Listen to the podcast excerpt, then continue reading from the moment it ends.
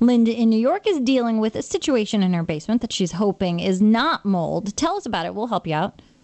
Oh, thank you. Um, I have a, a colonial home uh, from about the 1920s, Mm-hmm. and we've lived here a long, long time. But we're noticing in the back part of the yard or back part of the basement where the um, Bilco doors are, on the one side of the wall, all this paint is all like peeling off in big chunks, big w mm-hmm. pieces of white paint. Right. And underneath, it appeared to be something like black, might have been moldy.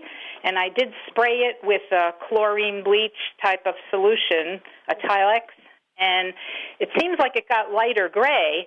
But I'm just wondering what I can do to, you know, forego any further damage. Well, what I suspect you have here is mineral salt deposits because the, the peeling paint is a sign that you have leakage and moisture. So you're getting moisture into that foundation wall. I would look at the area outside the Bilco doors. I would add some soil and have it slope away from the wall there. I'd check the gutters to make sure they're not overflowing. Try to manage the moisture in that particular area because that is the heart of the problem. Once you get rid of that moisture, you're going to be a whole lot better off. In terms of what you're seeing come through, I don't think it's mold. It's most likely mineral salt deposit, which is what's left over when the water evaporates, Linda.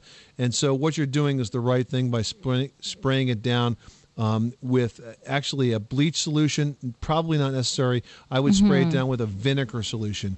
Uh, Vinegar? White, vin- Okay. Yeah, white, white vinegar, vinegar. will take off the salts. All right. Well, thank you very much. I'll try that, and hopefully that'll work. All right, Linda, have faith. This is the Money Pit Home Improvement Radio Show. The number is 1 888 Money Pit.